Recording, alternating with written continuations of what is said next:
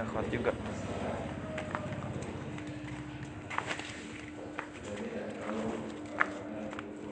saya juga pakai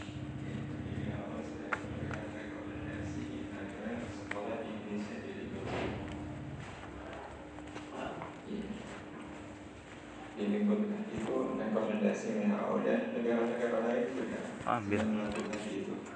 Di Saudi itu sudah meliburkan dalam sekolah.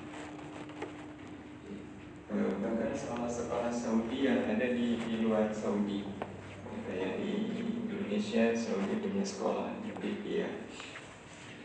Libya mempercepat eh, proses kuliahnya. Se- Satu semester itu biasanya 4 bulan. Dan empat bulannya itu masih dua bulan lagi. Dan, uh, anak saya masih tahu harusnya ujian akhir semesternya dua bulan lagi. Ini pekan ini dia sudah masuk ujian akhir semester. Dia cepat. Tujuannya apa? Tujuannya setelah ini. Di negara ini sudah diliburkan. Itu kan luar biasa. Iya Tadi nggak masuk. Kalah dan kalau kembali kepada apa yang dikatakan oleh nggak Thalib, masuk ini tidak mungkin turun kecuali karena dosa. Iya, Karena dosa. Dan Bapak Ibu yang dirahmati Allah, itu sebenarnya yang diajarkan secara turun temurun oleh generasi-generasi terdahulu kita. temanya apa Dan mereka itu punya sudut pandang pokoknya kalau ada musibah itu karena dosa. Musibah itu karena dosa. Bahwa kemudian ada faktor-faktor alam, yaitu memang bagian dari hukum Allah yang Allah tetapkan di alam. Ya. Ini yang membedakan analisa orang dulu dengan sekarang. Kenapa terjadi gempa bumi? Kalau orang sekarang analisanya apa? Ya wajar aja lah. Ya, di dalam bumi ini kan ada lempengan-lempengan. Lempengan ini bergerak. Ya. Pergerakannya memang pelan, tapi mesti ya ada saat di mana kedua lempengan ini ketemu. Nah, begitu ketemu pasti akan menimbulkan gempa. Itu kan analisa eh, ilmiah. Ya, yang memang betul adanya. Tapi di luar semua itu, di atas semua itu sebenarnya faktornya adalah karena dosa yang dilakukan oleh manusia. Oke, Kita masih ingat eh, kisah tentang Nabi Yunus Ini, dan beliau kesal sama kaum beliau, kaum eh, apa, Ninawa. Kesal karena kaum Ninawa ini keras kepala diajak nggak mau terajak makanya kesel ya udah tinggal di kaum Ninawa iya ditinggal. Tugas beliau iya menyampaikan risalah kepada kaum Ninawa ditinggal. Beliau pergi nggak tanggung tanggung perginya jauh naik kapal. Tapi apa yang terjadi? Iya, dalam perjalanan naik kapal tiba-tiba dihantam badai ya badai yang sangat dahsyat itu kalau orang sekarang adanya badai itu kesimpulannya apa? Wah ini anomali cuaca, wah ini badai Ferdinand segala macam. Iya, bisa jadi memang itu ada data ilmiahnya, tapi orang-orang dahulu termasuk orang-orang yang ada di kapal itu kesimpulannya apa? Ketika ada badai yang menghantam eh, perahu, mereka berkesimpulan ini berarti ada di antara kita iya, yang perjalanannya bukan untuk kebaikan. Iya. Ini ada di antara kita yang perjalanannya tidak untuk kebaikan. Iya. Tapi siapa orangnya akan susah. Iya. Tapi mereka punya kesimpulan. Ini pasti. Iya. Ini kalau satu orang ini tetap ada di kapal, oh, udah ini kapal kita pasti akan terombang nanti dan bisa tenggelam, mati semuanya. Berarti satu orang ini harus dikeluarkan. Tidak boleh ada di kapal. Tapi kan bingung siapa? Orang. Akhirnya ditempuh cara Siap. Mas kemudian keluar nama siapa? Ini orang-orang yang gak mungkin. Ini Nabi, ini orang saleh. Gak mungkin. Oh, Ini pasti ujiannya salah diulang. Pas diulang yang kedua kalinya yang kedua. Dokumentasi. Nabi Yunus Gak percaya. Ulang sekali lagi Berulang ternyata yang keluar juga nama Nabi. Dan Nabi Yunus sendiri merasa Bahwa perjalanan saya memang bukan perjalanan kebaikan Kan perjalanan melarikan diri. Ya, kesal maka tanpa uh, menunggu uh, perintah dia sendiri yang loncat dari kapal itu masuk ke laut. Dan namanya kapal kembali. Karena sekalian yang dirahmati Allah Subhanahu taala itu satu contoh bahwa musibah terjadi karena dosa. Ya, karena dosa. Ya. Dan kalau kita bunuh Bapak Ibu yang dirahmati Allah dari mana si corona ini muncul itu kan dari negara yang tidak mengakui akan adanya Tuhan. Ya, maka pelajarannya bagi kita kalau orang sedang meninggalkan kalau si Cina terang-terang ya, mereka tidak percaya. Ya, mereka tidak percaya akan adanya Tuhan. Komunis kafir tetapi pelajarannya bagi kita apa Bapak sangat mungkin orang yang mengakui adanya Allah dia meninggalkan Allah. Dia meninggalkan maka apa yang tadi kita sampaikan bahwa musibah itu menjadi peringatan agar kita kembali kepada Allah. Dan cara kembali kepada Allah Allah bin Abi Thalib melanjutkan. Wa man rufi'a bala'un illa bi taubatin wa dan dia adalah rufi'a diangkat bala'un sebuah bala musibah illa bi taubatin kecuali dengan dan taubat itu kan berarti kembali kepada kembali kepada Allah dan Salah satu bukti bahwa kita kembali kepada Allah Subhanahu wa taala dan inilah cara kembali kepada Allah. Taubat itu penjudulnya. Tapi bukti bahwa kita betul-betul kembali kepada Allah adalah dengan kita melakukan ya, dengan kita melakukan salat. Jadi setelah taubat, sholatnya yang harus dikuatkan. Ini, sholatnya yang harus dikuatkan. Ini. Tetapi pengertian menguatkan sholat di sini loh, gimana sholat dikuatkan? Caranya, memang harus dicolok itu bahkan enggak. Iya. Dan salah satu cara kita menguatkan sholat, iya. Bapak Ibu, iya. Insya Allah, iya. ini wujud bahwa kita betul-betul uh, taubat maka kita akan terlepas dari bala. Apakah jaminan orang yang taubat dan kemudian sholatnya kuat, dia betul-betul bebas dari musibah? Jawabannya, kita tidak bisa menjamin. Ya, kita tidak bisa menjamin. So, kalau nggak bisa menjamin, ngapain taubat? Kalau akhirnya seandainya kena juga corona, ya. Orang yang taubat, ya. orang yang kemudian menguatkan sholatnya, belum tentu dia terbebas dari musibah. Tapi kalaupun dia terkena musibah dan akibat musibah itu dia meninggal, itu meninggalnya baik ya baik. Udah taubat, dia menguatkan sholat, meninggal, udah itu menjadi kebaikan. Jadi nggak ada masalah kalaupun kemudian terkena musibah.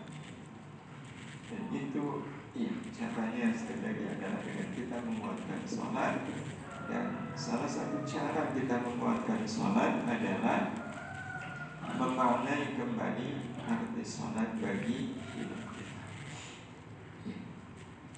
Memaknai kembali arti sholat dalam atau bagi hidup kita. Ini bahasan kita di kesempatan pagi hari ini. Memaknai kembali arti sholat. Kenapa harus memaknai?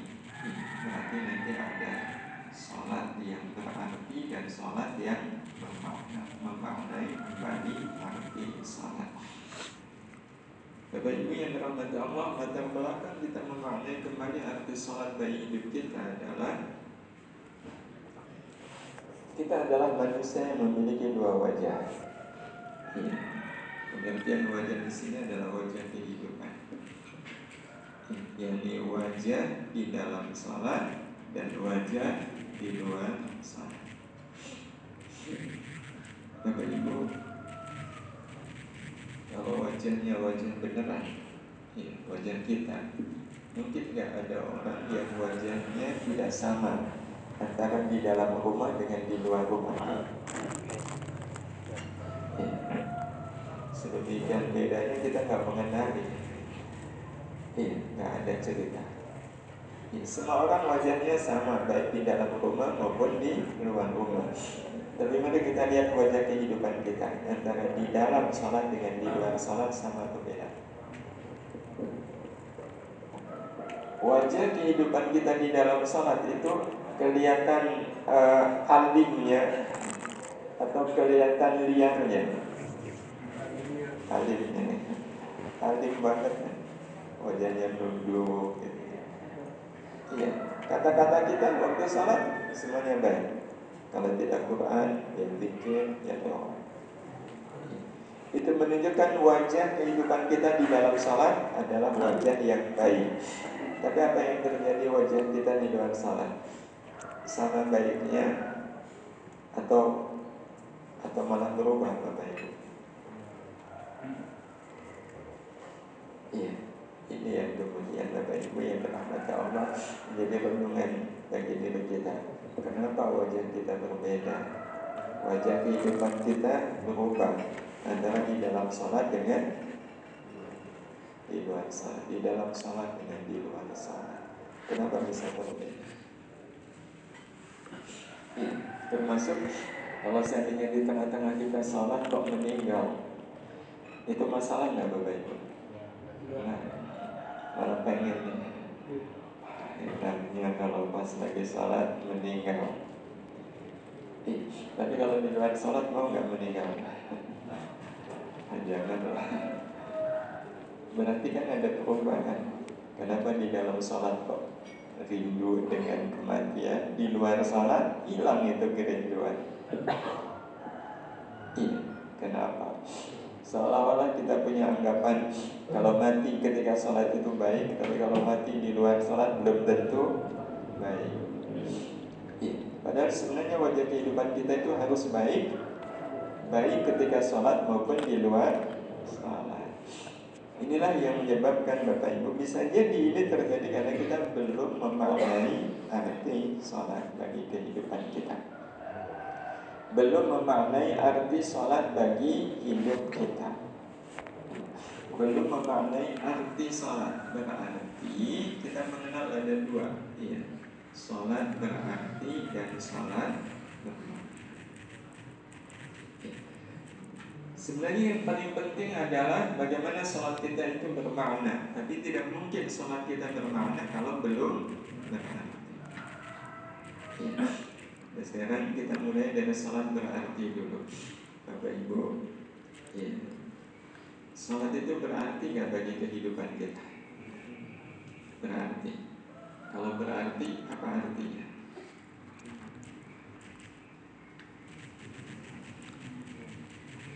Kalau nggak bisa menyebut itu artinya tidak ada artinya Sholat itu berarti Kalau berarti kan ada artinya Kalau ada artinya berarti apa? Arti sholat bagi hidup kita.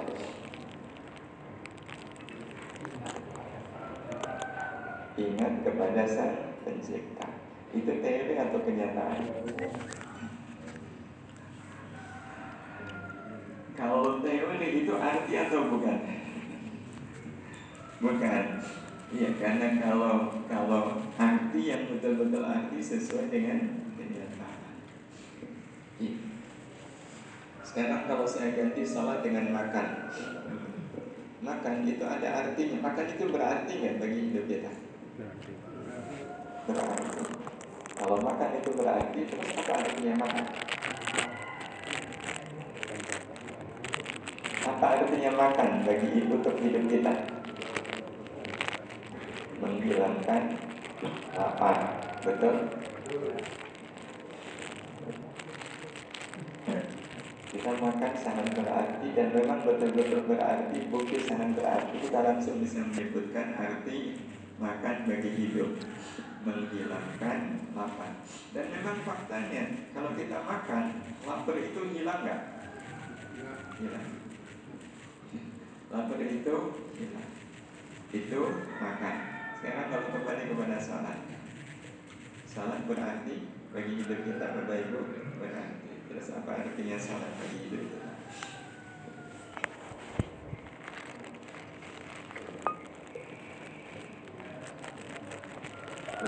kalau kita nggak tahu artinya sholat terus selama ini kita sholat apa artinya? Berarti kita telah melakukan sesuatu yang kita tidak tahu artinya. Bayangkan bapak ibu kalau kita melakukan sesuatu yang kita tidak tahu artinya itu berarti kita sudah melakukan sesuatu yang tidak berarti. Iya.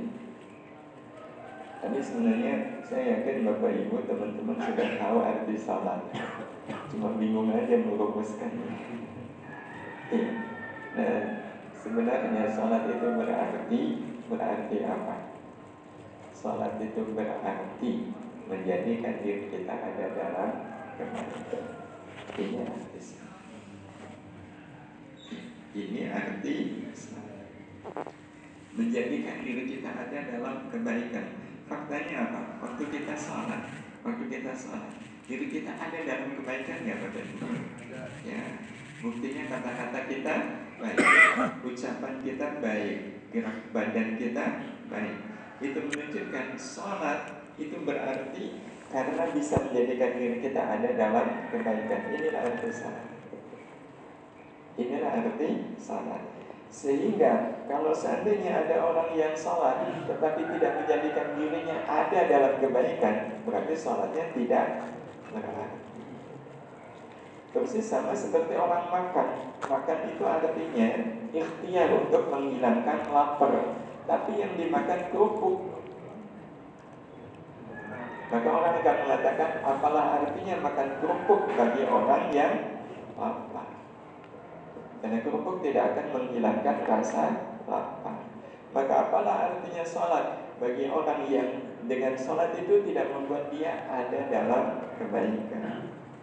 Ya, ada dalam kebaikan. Ya, karena sholat itu betul-betul satu ruang kehidupan yang disediakan oleh Allah Subhanahu wa taala yang ketika kita ada di dalamnya, ya betul-betul kita ada di dalamnya. Dan karena sholat itu kebaikan Berarti waktu kita sholat secara otomatis kita ada dalam kebaikan. Itu arti sholat Sekarang kalau sholat bermakna? Perhatikan apa makna sholat Sholat bermakna gak bagi kita Bapak Ibu? Bermakna? Bermakna Kalau sholat itu bermakna Terus apa maknanya sholat Jadi sholat berartinya kita sudah tahu. Tinggal bagaimana sholat kita bermakna. Apa makna sholat bagi kita Ketika kita tidak bisa menjawab Itu artinya Orang yang merasakan sholatnya berarti Belum tentu sholatnya bermakna. Tapi kalau berarti saja belum Apalagi Apa maknanya sholat? Maknanya salat, salat bermakna menjadikan kebaikan ada di dalam diri kita. Dan mana yang di dalam kata Ibu? Yang berarti atau bermakna?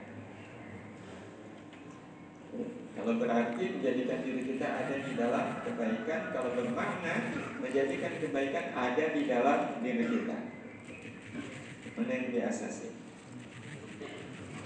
menjadikan kebaikan ada di dalam diri kita.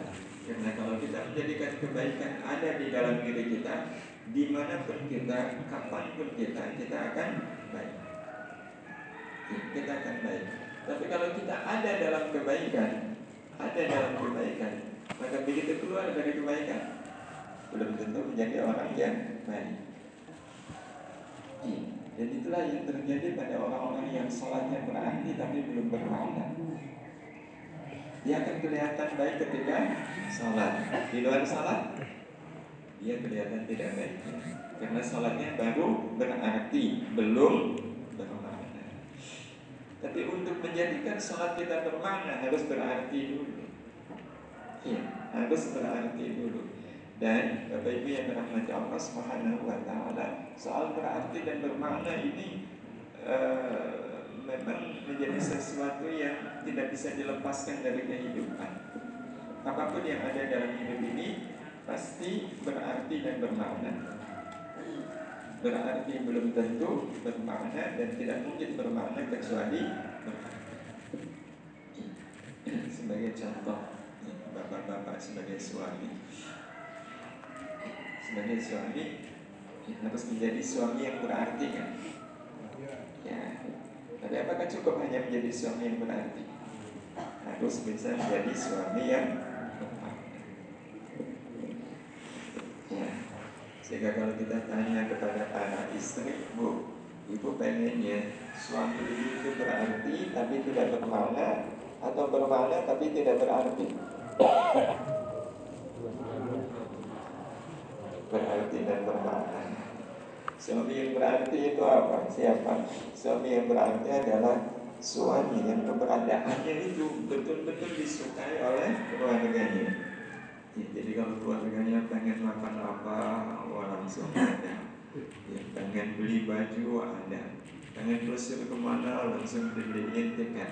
Nah suami seperti ini berarti nggak bagi keluarganya? Oh sangat berarti.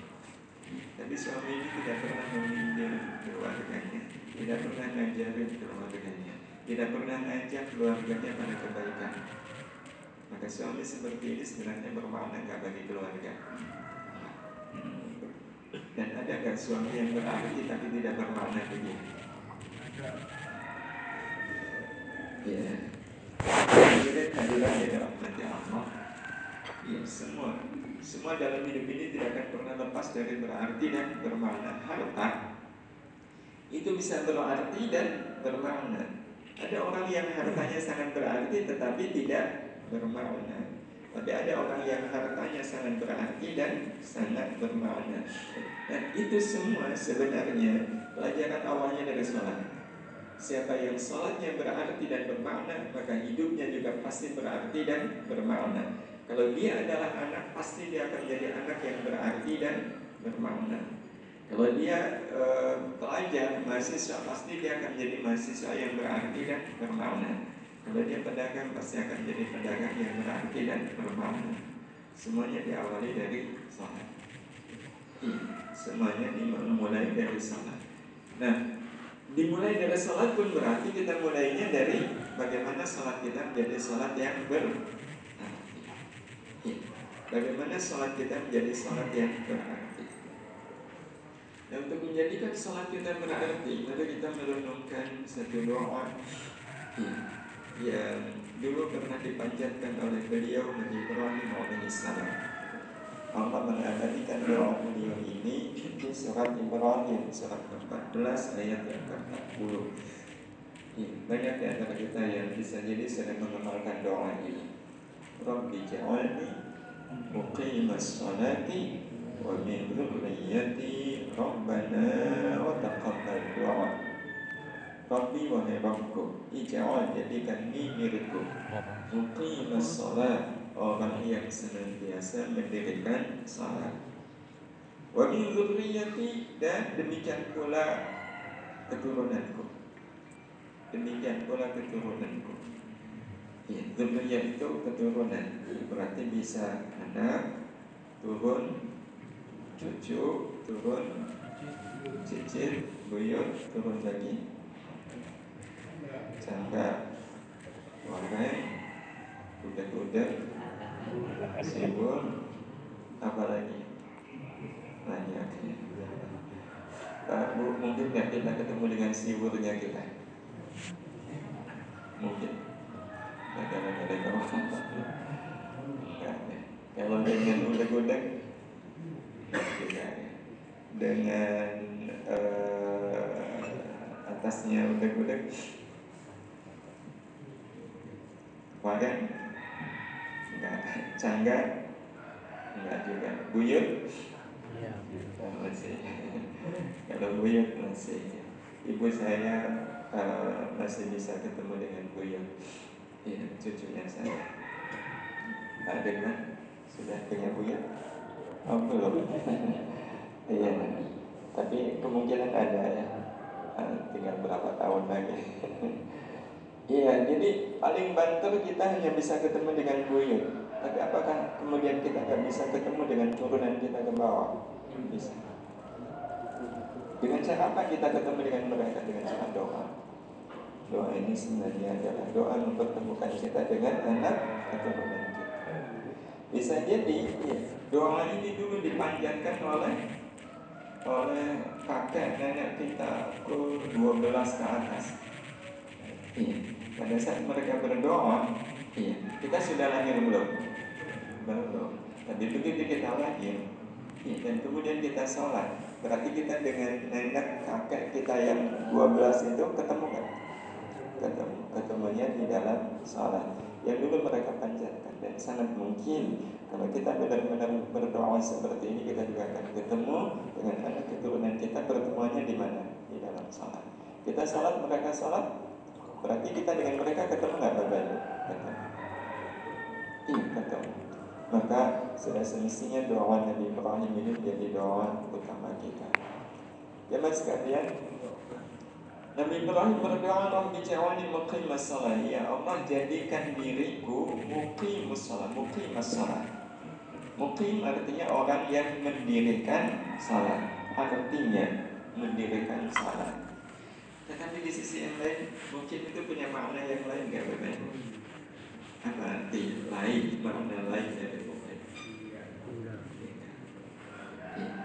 Bapak sekarang mungkin di mana? Kita artinya tinggal mana? Artinya lewat doa ini kita tidak hanya sekedar minta kepada Allah agar kita termasuk orang-orang yang mendirikan sholat, tapi juga menjadikan sholat sebagai tempat tinggal kita menjadikan sholat sebagai tempat kita bermukim. Loh emang ini gimana caranya sholat menjadi tempat kita bermukim? Eh, memang ada pintunya, ada jendelanya. Muktimnya sholat adalah mukimnya untuk rohani kita. Bukankah Allah menciptakan kita dari dua unsur jasmani dan rohani? Dua-duanya butuh rumah nggak Bapak Ibu? Ya, jasmani butuh rumah, rohani juga butuh rumah. Dan rumah untuk rohani kita namanya apa? Jadi itu sudah disediakan oleh Allah Subhanahu wa taala. Uh, kalau seandainya jasmani badan kita capek, letih, lelah eh, dalam keadaan kita sedang berpergian, maka yang terpikir pada diri kita apa? Badan yang capek. Istirahat. Istirahatnya di mana? Di rumah. Berarti ketika badan kita capek Yang terpikir adalah saatnya pulang ke rumah untuk istirahat Itu ketika yang capek badan. Sekarang pernah nggak hati kita capek? Pernah, sering. Biasanya karena apa? Oh, dulu waktu jadi jaksa oh, capek harus sudah ngurusin kerjaan Jadi hakim, wah apalagi Tadi saya asisten hakim agung Kemarin ketemu di Jogja ya, Pas ada uh, acara bulan Seninnya ya, sudah masuk kantor ya, Itu di, di, di, dikirimi di meja beliau berkas Berkas perkara setinggi satu setengah meter. Wah itu bikin capek kan? Itu kan cuma capek lahir, capek batin saya nggak bayangin gimana yang mempelajari 1,5 meter.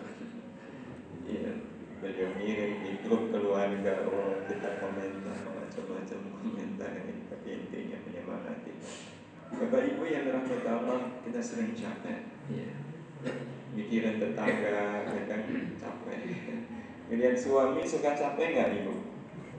Bu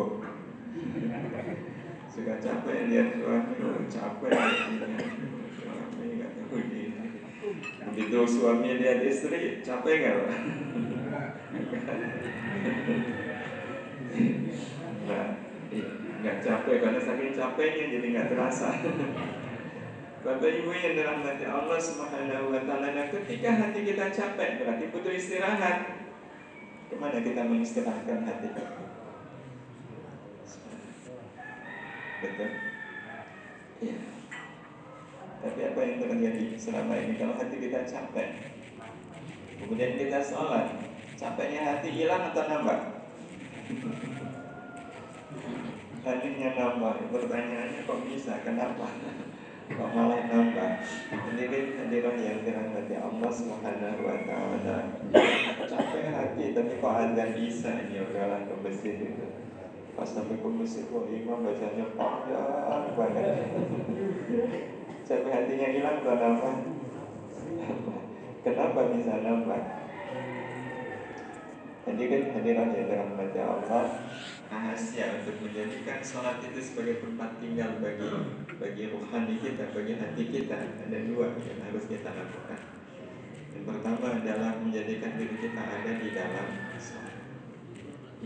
Bagaimana waktu kita sholat itu, ya diri kita ada di dalam sholat. Diri kita persisnya adalah hati. Hati. Nah, ketika hati ada di dalam sholat, tenangnya hati, capeknya hati akan hilang.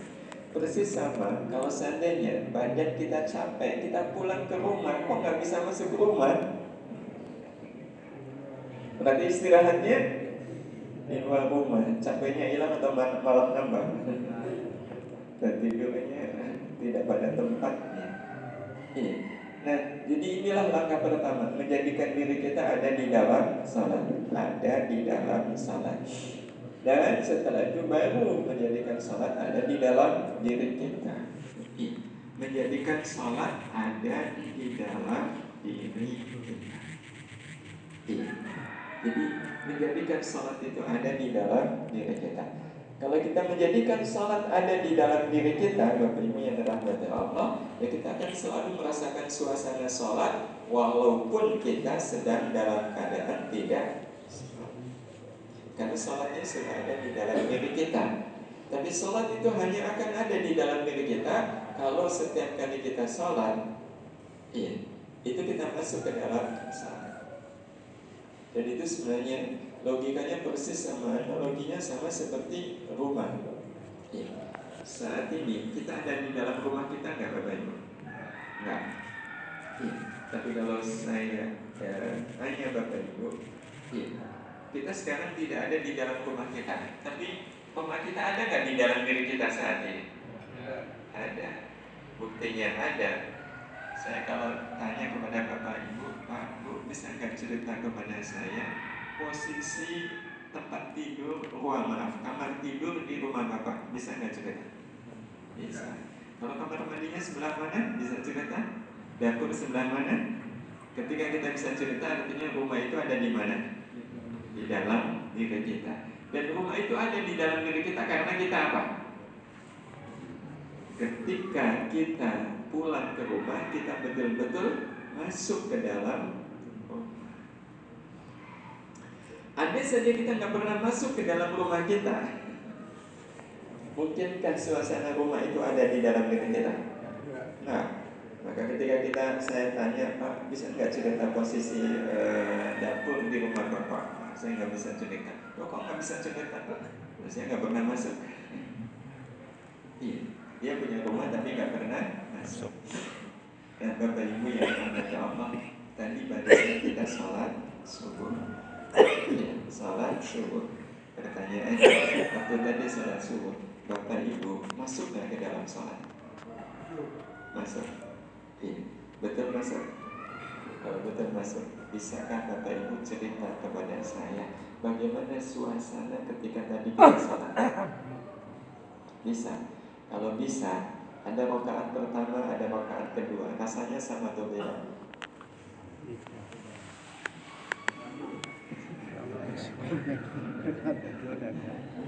Rasanya sama atau beda? Beda. Kalau beda di mana letak beda?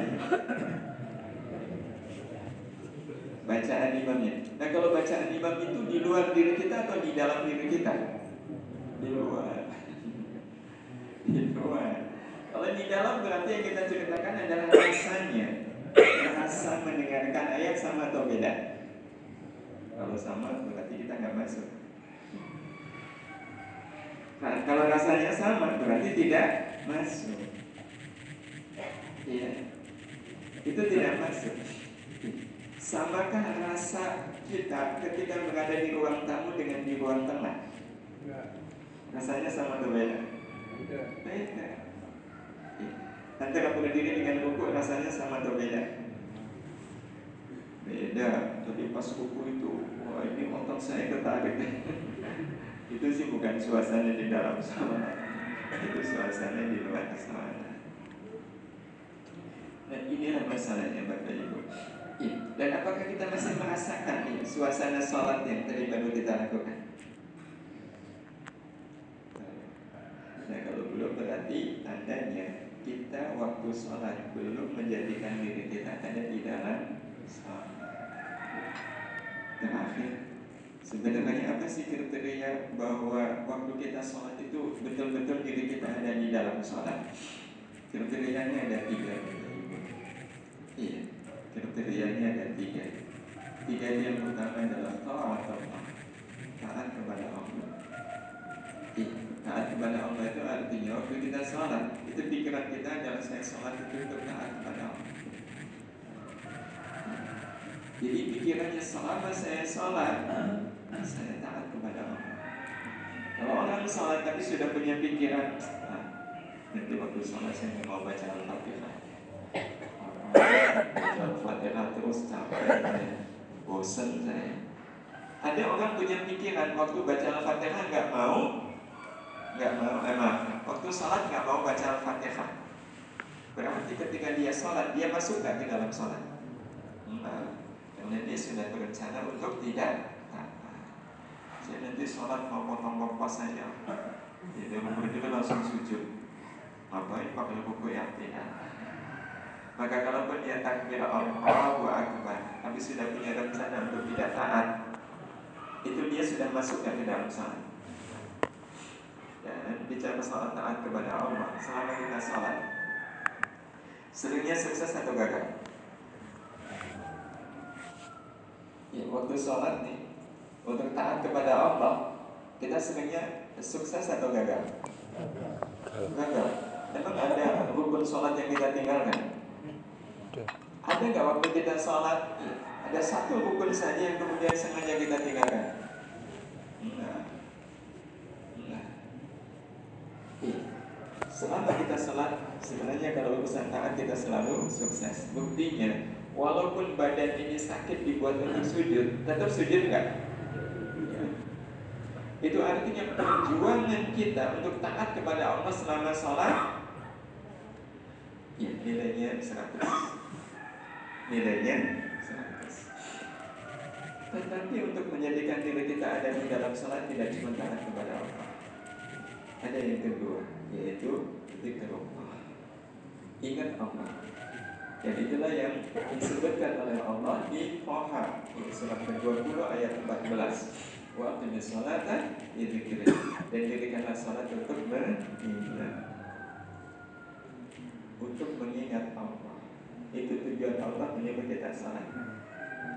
Nah sekarang kita tidak tidak sedang dalam keadaan salat. Kita ingin membandingkan antara taat kepada Allah dengan ingat kepada Allah. Tidak dalam keadaan salat. Bapak Ibu, antara taat kepada Allah dengan ingat Allah itu sebenarnya lebih gampang mana? Untuk dilakukan. Ingat Allah lebih gampang. Betul. Daripada taat kepada Allah lebih gampang Ingat Allah, kenapa? Karena ingat Allah kan udah sederhana Ya ingat aja Setidak-tidaknya Yakin kalau Allah melihat apa pun yang kita lakukan Yakin kalau Allah melihat apa pun yang kita lakukan Itu artinya ingat Allah Gampang ingat Allah Dibanding taat kepada Allah Itu di luar Bagaimana kita bawa ke dalam sana Lebih gampang Karena kepada Allah tadi kita sukses Kita 100 Tapi kalau ingat kepada Allah Susah atau gampang? Susah atau gampang? Gampang Kalau gampang untuk ingat Allah selama sholat selama ini lebih sering suksesnya atau gagalnya? Inilah yang aneh. Katanya ingat Allah lebih gampang daripada taat kepada Allah. Tapi kenapa prakteknya waktu sholat ingat Allah lebih sulit daripada taat kepada Allah? Padahal taat kepada Allah itu lebih berat. Harusnya kalau taat kepada Allah selama sholat nilainya 100, ingat Allah nilainya ya minimal sama. Karena menurut kita lebih gampang, tapi kenapa waktu sholat kok ingat Allah lebih sulit? Kenapa? Padahal, ya padahal kalau kita harus ingat Allah selama sholat. Kita sholat itu berapa lama? 5 menit. 5 menit itu ajib banget ya. Sholat qobliyah kok 5 menit? Wah itu. Iya, standarnya berapa? 3 menit. Standar 3 menit. 5 menit itu luar biasa. 3 menit itu standar Bu ingat Allah 3 menit 3 menit itu waktu yang lama atau sebentar? Sebentar 3 menit itu sebentar Kok 3 menit nggak bisa ingat Allah Itu kira-kira saking apanya? Itu saking apanya? Tiga menit saja ingat Allah kok nggak bisa? Padahal pula ini padahal. Bu, kalau bapak antar ibu ke pasar belanja, ya, beli sesuatu, terus ibu bilang begini, Pak, ibu cuma tiga menit ya pak, bapak tunggu aja di sini jangan ke mana-mana. Begitu ibu bilang, istri bilang tiga menit, itu waktu yang lama atau sebentar? Sebentar. Maka selama nunggu, mungkinkah bapak ada pikiran loyal ke mana gitu? Kenapa enggak? Cuma tiga menit. Gak ada pikiran untuk meninggalkan tempat di mana bapak diminta menunggu. Kenapa? Cuma tiga menit. Dan kita sholat cuma berapa? Tiga menit. Kok punya pikiran untuk jalan-jalan? Maka pertanyaannya itu itu saking apanya Bapak Ibu? Inilah problemnya. Inilah problemnya. Jadi ternyata sholat kita itu membawa problem yang banyak. Taat kepada Allah lebih gampang daripada ingat Allah. Padahal faktanya taat kepada Allah itu lebih berat daripada ingat Allah. Tapi sekali lagi, kenapa ketika di di, di, di dalam sholat eh, bermain? Iya Itulah yang kalau nanti akan mencerminkan seperti apa kita di luar sholat. Dan satu lagi, dan inilah yang paling penting Bapak Ibu yang dirahmati Allah untuk menjadikan diri kita ada di dalam sholat. Ya, adalah poin tajri domah. Iya, tajri domah. Dan domah inilah yang kelak nanti akan menjadi jembatan yang menghubungkan suasana di dalam sholat dengan suasana di luar sholat.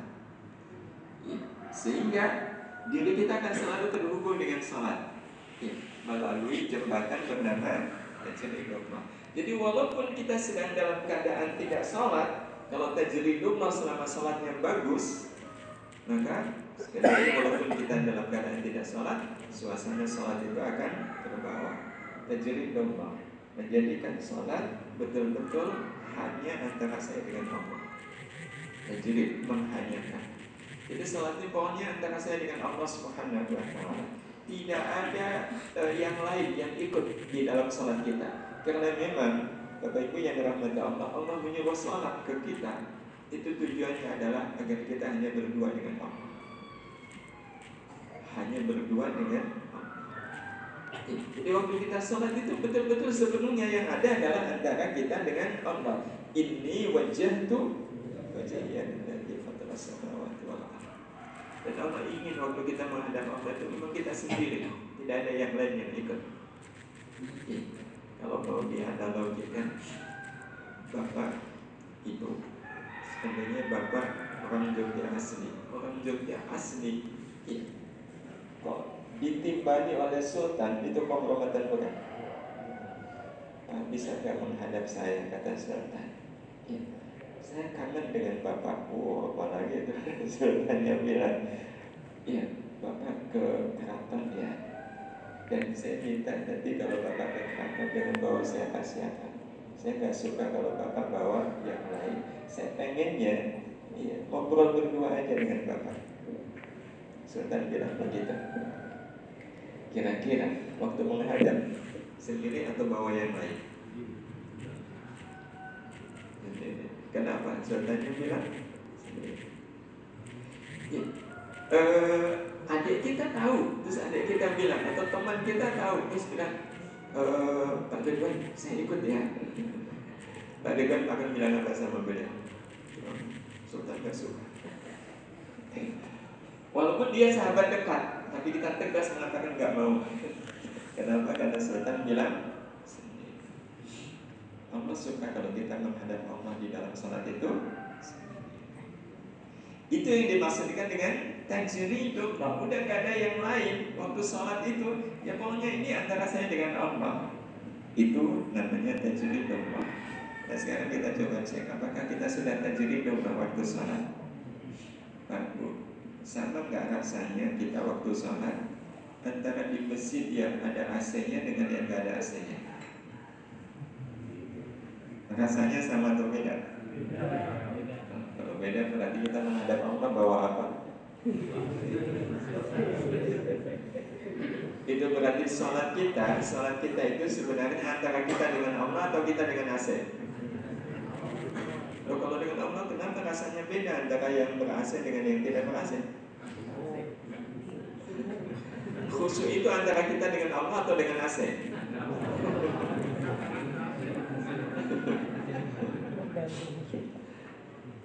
Sekarang kalau urusannya makan Makan Makan itu yang penting makanannya atau ruangannya? Sekarang makan di ruang yang ber tapi makanannya nggak enak, enak nggak?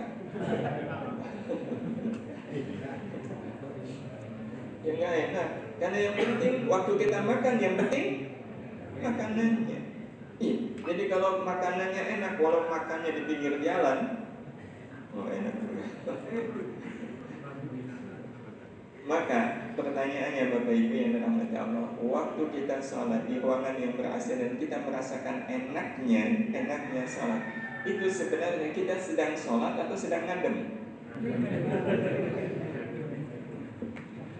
Itu kita nggak lagi sholat Kita lagi ngadem Wah tadi sholatnya enak banget Itu yang kita bilang enak itu enaknya sholat atau enaknya AC-nya Itu bukan sholatnya yang enak Berarti orang ini bukan sedang sholat tapi sedang ngadem. Ya, ya, cuma biar nggak ketahuan lagi ngadem untuk sholat. Berarti sholatnya apa? Pura-pura. Karena tujuannya adalah ngadem. Karena yang membuat sholatnya enak karena AC-nya. Begitu AC-nya nggak ada, sholatnya enak nggak? Saya tahu kenapa bilang enak, karena semuanya nggak enak. Bapak Ibu yang telah mengerti Allah Subhanahu wa taala. Tajwid doa inilah yang belum Iya, kita masih membawa-bawa yang lain Iya, ada ada kaitannya dengan sholat Iya, dengan sholat Dan kita belum lulus ya Buktinya Mana yang lebih enak? Diimami sholat berjamaah Diimami oleh imam yang suaranya enak Dengan yang suaranya tidak enak Berarti kita sholat antara kita dengan Allah atau dengan imam?